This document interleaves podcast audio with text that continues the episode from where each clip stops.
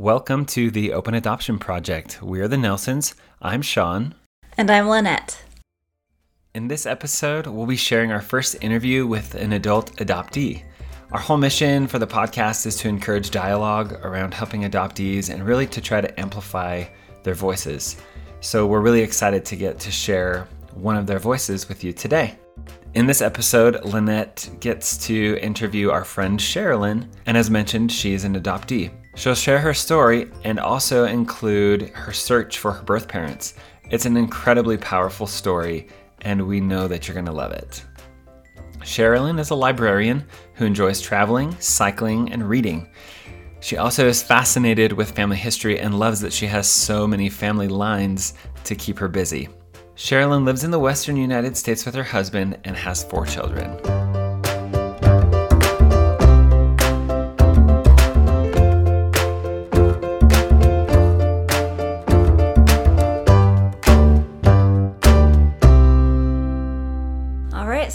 We are on with Sherilyn. Thank you so much for being here with us. Excited to talk to you. I'm glad to be here. For starters, can you share a bit about yourself and your adoption story? So, as you heard, my name's Sherilyn, and I was adopted in 1967. So, back when I was adopted, uh, all adoptions that I know I've ever heard of were closed. So, of course, my adoption story is completely different from your adoption story. To kind of start with my story, I was born in New York City in the late 60s, um, as I said, and my father was working at Bell Laboratories in New Jersey. They were actually from out west, but they were there going to school. My um, adoptive parents had a boy, and then my mother couldn't get pregnant again. And she happened to be helping with uh, a family that adopted a child, and they told her about it, and she decided that she wanted to try to adopt, and she waited about a year before she found out she was going to get me. And they were so excited but she was two months pregnant. They decided not to tell the adoption agency that she was pregnant because they thought there was a possibility they could lose the baby. Or, as she said, she'd waited so long, she figured that she was ready for two babies. But six months later, she's in the doctor's office and she's just huge. And she says to the doctor, I'm so big. Are you sure I'm not pregnant with with twins? And he said, Well, yeah, you probably are. And um, so he sent her to get X-rays. I know that's a big no-no now, but that's what they did. Sure enough, there were twins. And I asked my mom later. I said, "Why didn't he not know till you were that far along?" And she said, "I'm pretty sure he did. He was just afraid I'd be suicidal with the new baby." So I have twin sisters who are six months younger than me and then there's my brother. And then 10 years later, my mom got pregnant again. And so I have a little sister that's 10 years younger. As far as knowing that I was adopted, I've always known. I don't remember being told. So I asked my mother once, I don't remember you telling me I was adopted. When did you tell me? And she said, Oh, you don't remember? I cried and cried when I told you. And I said, You did? And she said, Yeah, it was a day after you came home from the adoption agency. I said, Okay, I don't remember at six weeks old this conversation, but it was never a big deal in our family. It was always, we're so happy that we have you. We wanted you for so long. We love you so much. And honestly, it wasn't a secret anywhere because my sisters were six months younger than me. So there were natural questions that came up. I think sometimes they might have overdid it because uh, my mom told me a story once about how my sisters came in crying to her room and said, We want to be chosen. so she had to reframe the story a little bit so that we were all chosen. so, anyway, um, I had a pretty normal childhood. My parents did get divorced when I was 12, but always felt loved and the rest of my siblings, it was never we were never different from each other in the way that we were treated. As I was growing up, my mom and dad used to say, "Oh, someday if you want to find your birth parent, we'll help you." And uh, they would just say that my mother was young, but they had this file, this adoption file, in this cabinet. And in the adoption file, there were two pieces of paper. And, and one piece of paper was my adopted birth name. So I knew what my birth name was. On the piece of paper said that my mother was five seven and she had brown hair and brown eyes and she was half English and half Yugoslavian and that my grandfather that my um, grandfather was a minister and that my father was 19 and that's just the basic stuff that I knew. So I always was curious about my birth mother. I don't think I thought as much about my birth father as I did my birth mother, but I was definitely curious about them both. Thought someday I would get around to figuring out how to find them, but hadn't really done anything until I was about 33, 34.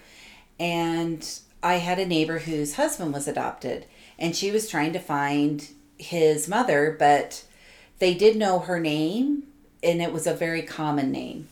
And she was having trouble. And I said to her, Well, I could find my birth mother father. I didn't know what my last name was from, but it would be pretty easy. And then I told her my birth name. And so it's a very unusual last name. She went back to her house, and about 45 minutes later, she came over to my home with a piece of paper. And on the piece of paper were two people that she found in the whole United States with the same last name. So she gave me the piece of paper and with the addresses. So this was about, it was the end of July, and I wasn't sure what I wanted to do because I needed to think about it. And a few days later, my brother in law passed away suddenly. And so my mother and I flew out to Florida for his funeral, and I just started thinking, you just never know, like my medical history and life's short and whatever. So I talked to my mom about it.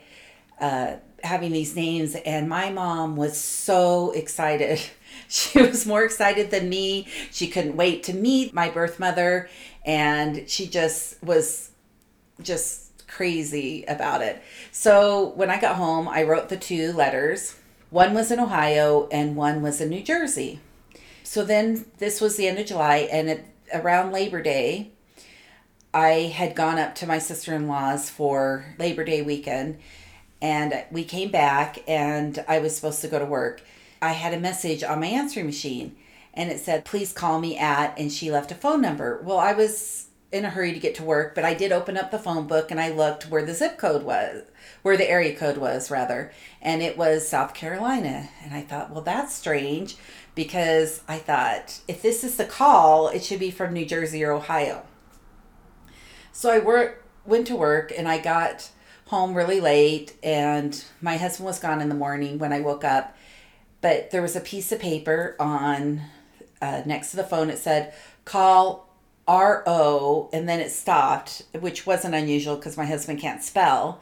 And then it said, uh, I can't remember if it had the last name, but anyway, it had the phone number. So I was thinking about calling, and I, I may have even called and left my phone number. I can't remember. But a few hours later, I got this phone call and it was from this guy and he said, I'm not related to you, but I got your letter and I thought I'd tell you a little bit about the family. So he proceeds to tell me about his family and he said uh, some of the things he said in the conversation. He told me that his mother was from England and his father was from Croatia, which is part of Yugoslavia, used to be, and that they got married they met during the war and got married and immigrated to the United States. And I said, Oh, that's interesting because I'm half Croatian and my mother was half Croatian, half English. He's like, Oh. And then he starts telling me some more and he said, Oh, do you have um, light skin or dark skin? I said, Oh, I have light skin. He said, Oh, well, I have dark skin, but my sister has light skin and blue eyes pop up every once in a while in the family. And I said, Oh, well, my son has blue eyes. And then he started talking about um, how unusual their last name was. And he said, It's so unusual that when my sister was living in New York City in the late 60s, it was the only person with the last name in the whole phone book in New York City. And I said, Oh, I was born in New York City in the late 60s. How old is your sister? And then he kind of like clammed up and he's like, I don't know, she was born in like 49 or 50. And I said, Oh, because that's when my mother would have been born. And he's and he said, Well, if you think it's my sister, it's not. And at the same time, I'm thinking, there's no way in the entire world it could be anybody else. So he kind of ended the phone call abruptly. And now I remember because I had not called. Then I called that phone number and left a message. And then I was getting ready to go to work and I got this phone call and she said, And I'm your mother. And I said, I know, but does your brother? Apparently, he did not know because the story was that she went to NYU at 16 and she had, so she was very young and she met this boy that also went to NYU at 16 who she's um, told me about and said was my birth father and she had gotten pregnant over the summer and went back to New York City and didn't tell her mother that she was pregnant. She had lost her father the year before she went to NYU. And so I'm not sure why, but she just didn't share it with her mother. And she said that when she found out she was pregnant with me, she just knew right away that she was going to have the baby and not have an abortion. Of course, abortions weren't legal back then. She did have a few people who told her that they knew a way that she could get an abortion. So she had me, and um, she said, oh, also, she told my birth father right away that she was going to give me up for adoption. So she said she never really, they never really talked about another option. A few weeks after she gave me up, she got a phone call from the adoption agency, and they said, we need you to come in and sign the paper your mother to come in and sign the papers and she said what do you mean i signed the papers and they said well you're a minor you can't sign the papers so that is when her mother found out that she had had a baby but i was long gone by then she just never told her brother her brother was like 12 years old so her brother in fact never did know until the moment he talked to me and figured it out and then um, after i met her we bonded pretty quickly. In fact, probably too quickly, I would say now, but talked a lot on the phone. Uh, had just so many conversations and then i kind of i wanted to get to know who my father was also and she knew his name and she knew randomly she knew his father's name i said oh his father was a methodist minister in philadelphia I said, Oh, I don't really want to contact them and tell his parents about me if he doesn't know. So she said she'd have her friend look into it, and her friend never got anywhere. So I just decided to take it upon myself. So I called the um, um, some kind of Philadelphia Methodist office or something like that. And I asked about my grandfather, and they said, Oh, he's passed away. And I said, Oh, well, I was actually looking for his son. And they told me that his son had also passed away, but they gave me the number of what would be my grandmother and his sister. So I called and left a message with both of them asking me to call. And I got a phone call from my birth father's sister, and she was outside in the parking lot of a Philadelphia Eagles game when she called me. And I said that I was Tom's daughter. And the first thing she said was, Well, you can't be because he's gay. And I was like, Well, to tell you. So she asked me a few questions. And then she talked to um, my birth mother and then she was pretty convinced. And I did say a few times, well, we could do some DNA. And she's like, no, she knows enough about him that I think this is true. So I met her. I went out to New York City and I met my birth grandmother and my birth mother. I did meet my birth mother. She came out at Thanksgiving time. And she met my family and she met my mom and just so excited. And my father who lives in a different state he was so excited. He couldn't wait to meet her. Uh, my my parents they always said you can never have too many people who love you or that you love. And so they just embraced her right away. Um, and she flew me out to meet her mom and she drove me to philadelphia and we met my birth grandmother and my birth aunt and i went out there a few times and met them and so I got quite close to everyone. And eventually, uh, my birth grandmother passed away. And when she passed away, my birth mother wanted to move here. And so she actually took some of the money and we ended up buying a house together. And that didn't work out in the end, but that's another story. It's been really interesting to get to know her, both good and bad. So I have contact on and off with her a little bit, not a lot at the moment. Then you fast forward. So that was in 2003. And in 2017, I decided to take a DNA test just for fun and to kind of see where my ancestry was from and and the whole nine yards even though i had done all the genealogy i had done a lot of genealogy for my birth mother and i had done a lot of genealogy on my birth father's side so i knew that my birth father they were german they were pennsylvania dutch so they had come from germany i did the dna test and I didn't get any results for a long time. And I happened to be in England, uh, where my husband was working at the moment, and I'm in his apartment, and I'm in the back bedroom, and I open up my computer and I look at the DNA test, and it comes up and it says that I'm half Jewish, and I like totally surprised, and I remember yelling to my husband. I'm like, Eric, I'm half Jewish. And he's like, What? I'm like, Yeah, I'm half Jewish. So um, kind of to backtrack a little bit, when I met my birth mother, she said, This is your birth father. But in all honesty, I should tell you, there's just this little teeny tiny chance that there's this one Jewish boy that I slept with one time. But the doctor said that there's no way that the dates are off, so there's no way this boy could be your your father. So obviously she was wrong. So I texted her and I said, I'm half Jewish. And she said, I always thought I was Jewish, but I never knew how. And I'm like, um, you're not Jewish, number one. And number two, you would know if you were all Jewish, and I'm half Jewish. and so um, she said something, and I said, Do you even know his name? she said, So she did, re- she didn't remember his name, but she remembered that he was from um, Brookline, Massachusetts, and he had also gone to NYU. I think that's about all that she remembered about him. With the DNA test, I had some relative matches, but they were like third and fourth cousins, so they weren't close enough for me to really figure it out yet. And that was in the end of April.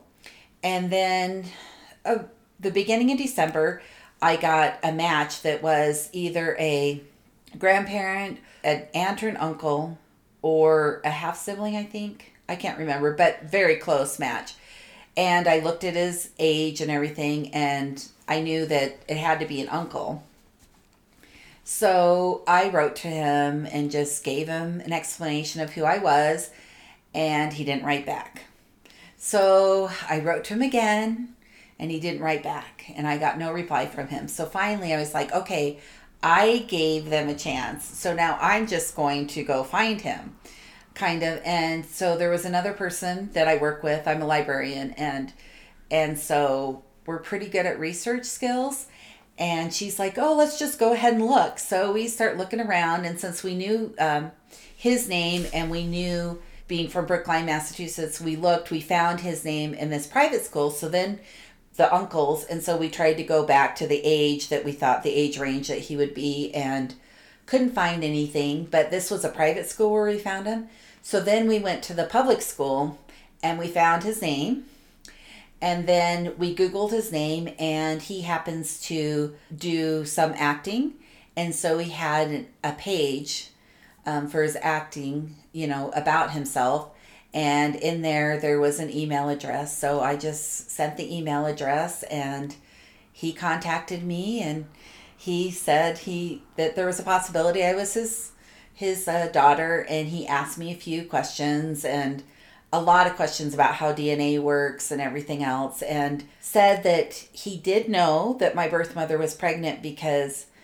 Um, so back then, NYU had an upper and a lower campus, and they were on different campuses. But he happened to be on that campus one day, and she was visibly pregnant.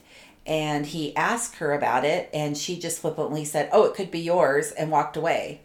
And then when he went to ask later about her, he found out from his friends that he that she'd had the baby and given the baby up. And so he said he'd always said that there was a slight chance he had a baby somewhere out there, a child. He uh, wasn't completely shocked. And then a few months after that, I my husband had work in New York City, so I went out and I got to meet him too. And um, over the last couple of years, we bonded pretty well, and he it's kind of sweet because he calls me every Thursday. So he's never missed a Thursday. Yeah. so that's my story. It's an amazing story. So you touched on this a little bit, but I wonder if you have anything else you want to add. What was the conversation around adoption in your home like when you were a child? It was mainly around how much they wanted me, how much how long they'd waited to have a baby and how excited they were going they were to have me and as far as my birth mother went, it was just how she was young and how hard it would be to raise a baby when she was so young and how thankful they were that she had given me to them to take care of. Also, just kind of on uh, part of the adoption story was these pieces of paper that I had, and I asked my dad about it, and my dad said that when I was a year old, the lawyer accidentally sent the papers to my father before the permanent adoption and it had the birth name on it and they realized and they called him and he said i didn't tell them that i would destroy it but i may have led them to believe i would destroy the paper but i would never do that and then he said the little piece of paper with identifying kind of non-identifying information he had just written down as soon as they left the adoption agency he just wrote down everything that they that he could remember they told him. So adoption was just kind of a happy event. And it was very i should say for somebody who born in the late 60s it was very unusual. I have friends over the years who found out they were adopted later and it was very traumatic for them but it was never traumatic for me because it was a happy event and it was a normal event and it wasn't something that needed to be hidden Wow, it sounds like your parents did a lot of things really well too. Like they were always advocating for you, trying to have information for you, wanting you to yeah feel like you could look for your birth family and yeah i think it's pretty amazing because they never um, they just weren't jealous people Yeah. And they just really felt like love is something that you can have with more than one person and it doesn't take away for you to love someone else too so I love that. That's awesome.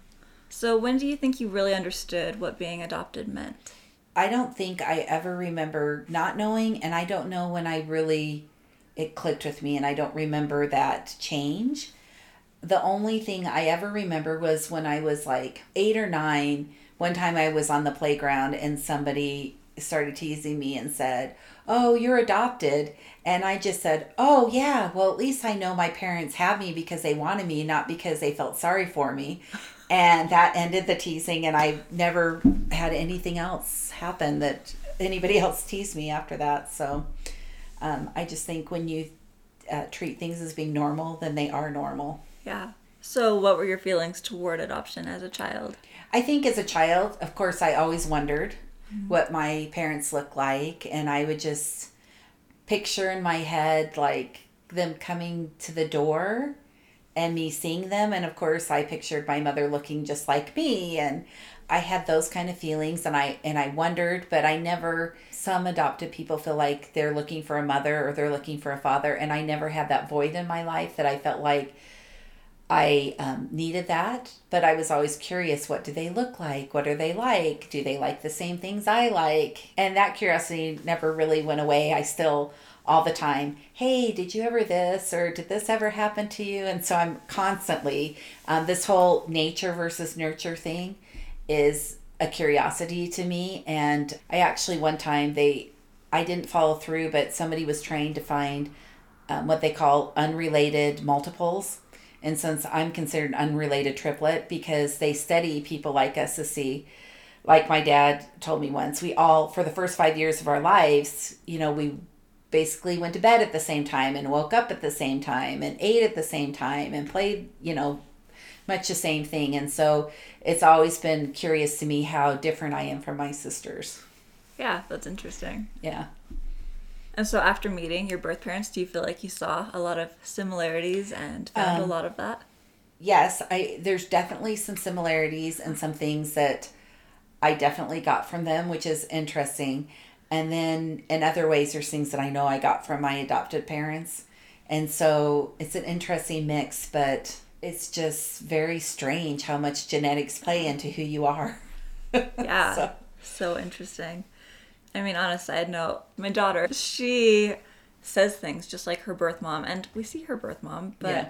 not so much that you would think she'd have these interesting talking patterns that Sean and I don't say things like, "Oh, I was thinking on this," but her birth mom says that all the time, and so does she. or it's like. Like she hasn't picked it up from hanging out with her that much, I don't think, but Yeah. it's just like this interesting genetic thing that I don't know. It's very interesting. It's cool. Yeah, it is pretty cool. yeah. We get a lot of questions about searching for birth family and reunification stories. Your mm-hmm. story is fascinating. It's so good. How long do you think you were thinking about searching for your birth family before you started? I believe most of my life I thought about them, but as far as seriously thinking about it, when I had my oldest child when I was 22, it started making me think about it just hmm. because here's my child and you know how are they like me? And it was the first time that I had someone who looked like me in some ways even though he kind of looks like his dad but I say he looks like me in some ways. And so as I had my kids these questions kept coming up and especially like my second son who now is six five and my husband's family is not that big and people would say oh where did they get this from? Or how come he's so tall? Or how come this about your kid? And so those thoughts started coming through my uh-huh. in my thought process. Having a child with blue eyes when i have brown eyes and my husband has brown eyes that that was fascinating to me. I remember reading about some like birth registries and thinking oh i should do that sometime but i never followed through. And honestly it was having that friend that brought the the names to me and made it so simple for me to just write and get get information. That was uh, that was pretty cool. Yeah and i definitely wasn't looking for the dna for my birth father because my birth father was i thought i knew who my birth father was so. Yeah, that's a really interesting part of the story. So, did you tell his So- mother and sister and I mean, I don't want to say luckily because it's not lucky that somebody passed away. But both my grandmother and my aunt had passed away by the time I found out. And I only say that because they just were so thrilled because my birth father, number one, he never had any more children. And his sister never had any kids. And so for my grandmother, um, I still think of her as my grandmother sometimes, but she I was like the only grandchild, and it brought such joy to her life. And I used to call her and write to her. And when she got to meet the kids, it just was so happy for her that at least I feel good that it brought some joy into her life. But I never had to tell them, and I'm glad because it would have broke my heart to have to say that to them yeah. and and I don't know they were just so trusting and I and I had mentioned we could do a DNA test but they never wanted one so we never had one Well, and it sounds like they felt like family too. And yeah they felt like family too and they were just very nice people and so I'm glad that I met them also glad I didn't have to tell them either Yeah. Do you have any advice for people who are thinking about looking for their birth parents and looking at the reunification process for first steps or things to do as they're getting ready for that? First of all, I think you should be psychologically ready for any outcome because sometimes it's just all roses. Though I don't know anybody who it's been all perfect, but but sometimes there's rejection and that's something that you have to be ready for that you might be rejected. And for me, it's been very up and down with my birth mother, pretty much pretty steady with my birth father. But I will say my birth father didn't go through trauma and a birth mother really does go through mm. trauma and it causes some issues. But as far as finding someone, I think in the last few years, a lot of states have opened up birth certificates so you can get names. I think DNA is excellent. It brings you some relatives that you can start trying to work through the family tree and figure out and contact them. I uh, know there are uh, people called search angels there's a Facebook group, DNA Detectives, and there are people there that can help you with that DNA. Also, looking at public records. So, for my birth father, it really was a matter of just searching for his name and looking in yearbooks and finding any information that I could from it. And other than that, I think it's just sometimes it's just patience. When I first got the DNA match, it wasn't like, oh, and this is your father, this is your mother. Like it happens for some people. So sometimes it's just a matter of time. But more importantly, I think just be prepared. That's great advice. How did connecting with your birth parents pan out compared to your expectations? I think my initial expectations were more I'm going to meet them, I'll find out about them, talk to them occasionally, and then uh, get the medical information, and that will kind of be the end of it. I didn't realize how quickly I would bond with them and how quickly I would. There was just, I think, kind of a need to be close to them and to know who they were that I wasn't aware that I had because I, I never felt an emptiness. And I think also, I would say some of the heartache that my birth mother went through that I don't think she ever quite got over. And in my mind, as I pictured, as I was younger and I pictured my birth mother and the way my mother kind of told the story that, you know, then she was able to move on, get married, have children, and have this, you know, her a life that was a, a family life. And she never did get married. She has since, but only in the last few years. But she didn't have children and she didn't go on to have this like perfect life that I just envisioned that she had, that she was able to move on. And I think it just was always difficult for her to move on. And that's probably the most hard for me because it, it makes me sad. And it and it's hard because sometimes she'll say i'm depressed because of you. And i think but i didn't make you depressed. And that's where we kind of have problems sometimes because i'm like you have depression maybe based on an incident but i didn't cause that. Mm-hmm. i'm just a result of choices. So that's really hard yeah do you have any advice for family members and loved ones of adoptees who are going through tough times trying to build those relationships with birth parents? I think it's just the most important thing is to be a good listener. But the second most I'd say is to be accepting of the having these people come into their lives and that it's not any reflection on the adoptive family or that all of a sudden I don't happen to have any siblings, but I, a lot of people I know they find their birth parents and they have these siblings and they have all these other people that come into their lives and it doesn't take away. But uh, I think in any relationship you have to be careful not to take sides. Even if you're right, you'll lose. so I just think being a good listener, you know, just being loving. What do you wish other people understood about adoption? There's certain terminology that I that I extremely dislike. One of them is your real family.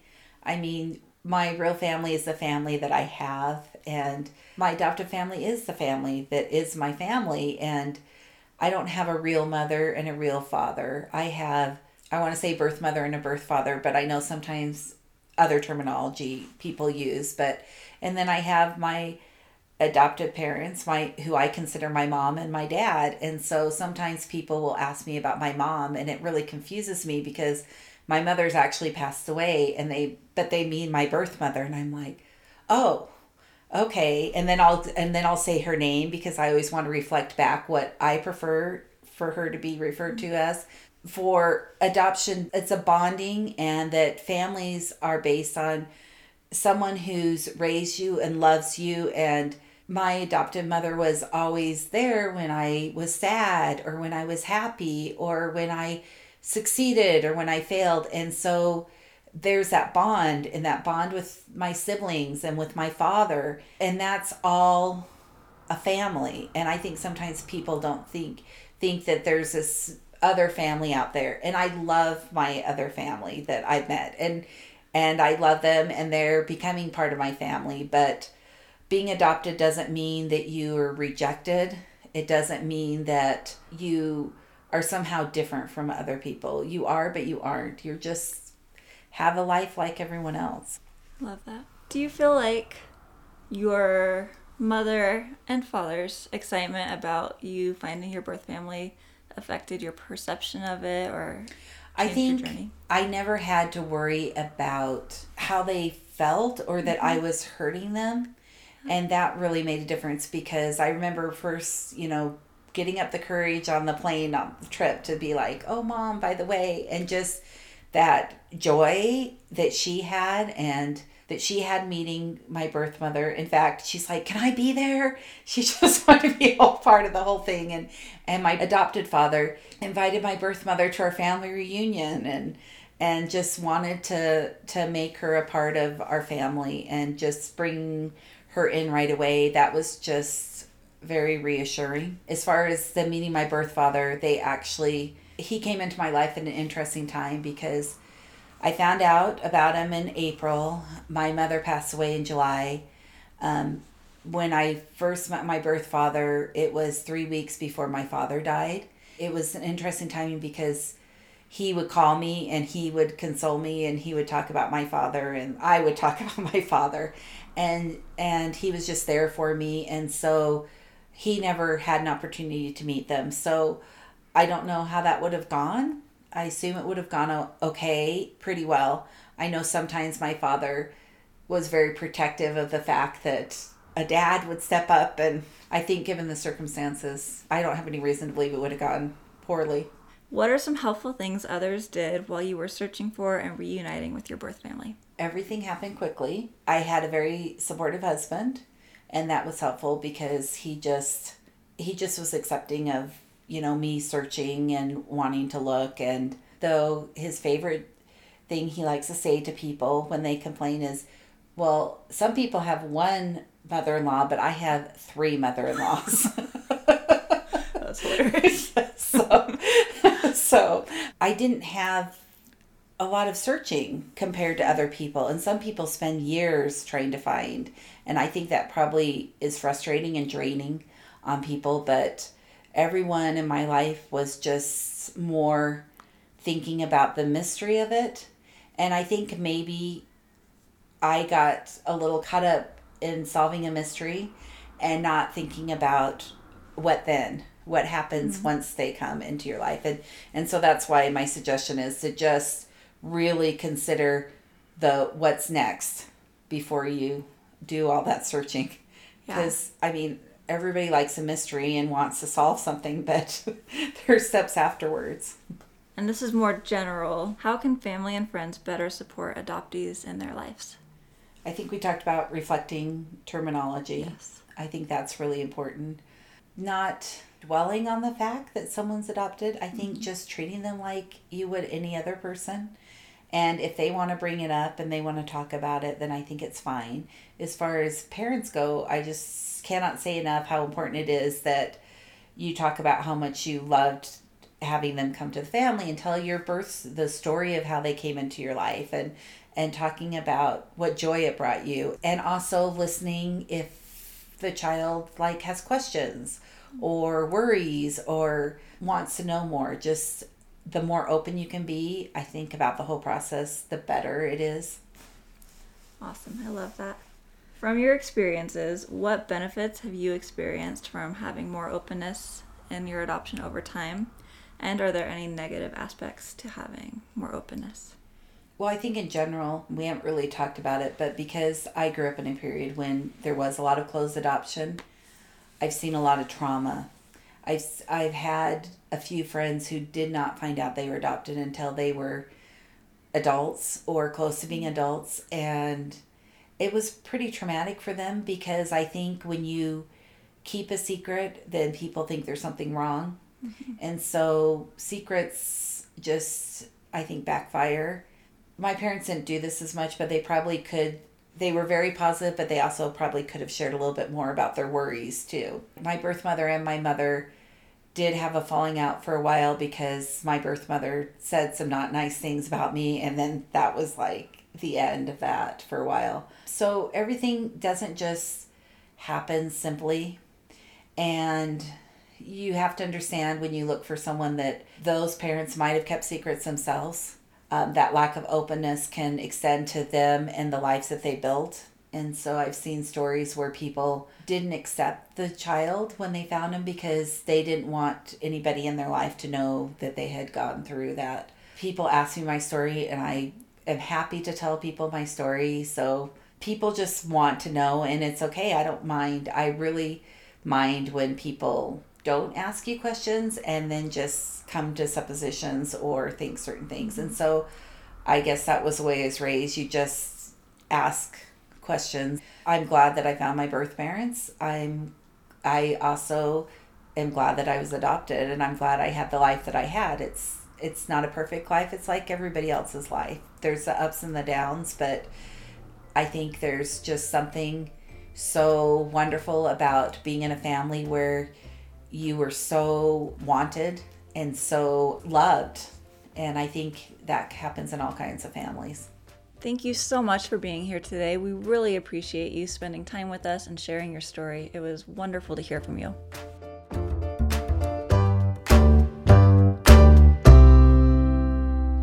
Thank you so much for listening to this episode of the Open Adoption Project.